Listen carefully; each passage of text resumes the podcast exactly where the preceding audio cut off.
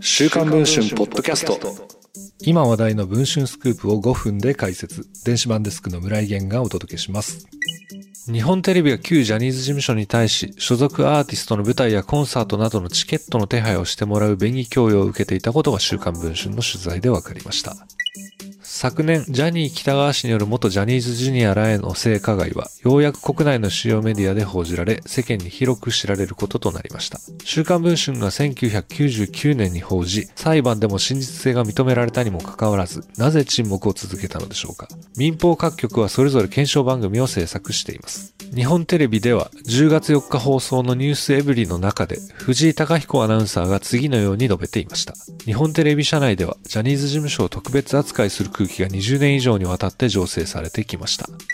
しかし、この検証番組でジャニーズ事務所から受けていた便宜供与については一切触れられていませんでした。日テレの関係者によると、ジャニーズのコンサートといえばプラチナチケット、ファンクラブの会員でも抽選になりなかなか当たらない。それが朝の情報番組の ZIP の芸能デスクを務める M さんに頼めば1人2枚まで手配してくれる。M さんはジャニーズ事務所元副社長の白波瀬さんにファックスで依頼。チケット代は支払いますが、ファンクラブ会員でも滅多に手に入らないチケットが取れました。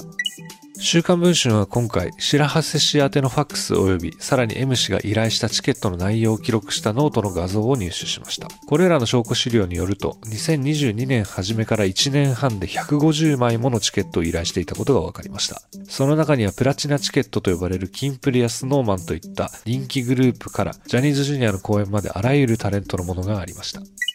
日本テレビや週刊文春の取材に対し、関係者を通じてチケットを購入したことがございますと事実関係を認めました。また、旧ジャニーズ事務所のスマイルアップも通常の宣伝活動の一環で日本テレビに限らず関係者の方々に費用負担や枚数制限など条件のもとチケットを取引させていただくことがございますと答えました。日テレとジャニーズ事務所の関係とはいかなるものなのでしょうかこの詳細は週刊文春電子版の方でお読みいただければと思います。それでは本日のポッドキャストはこの辺りで。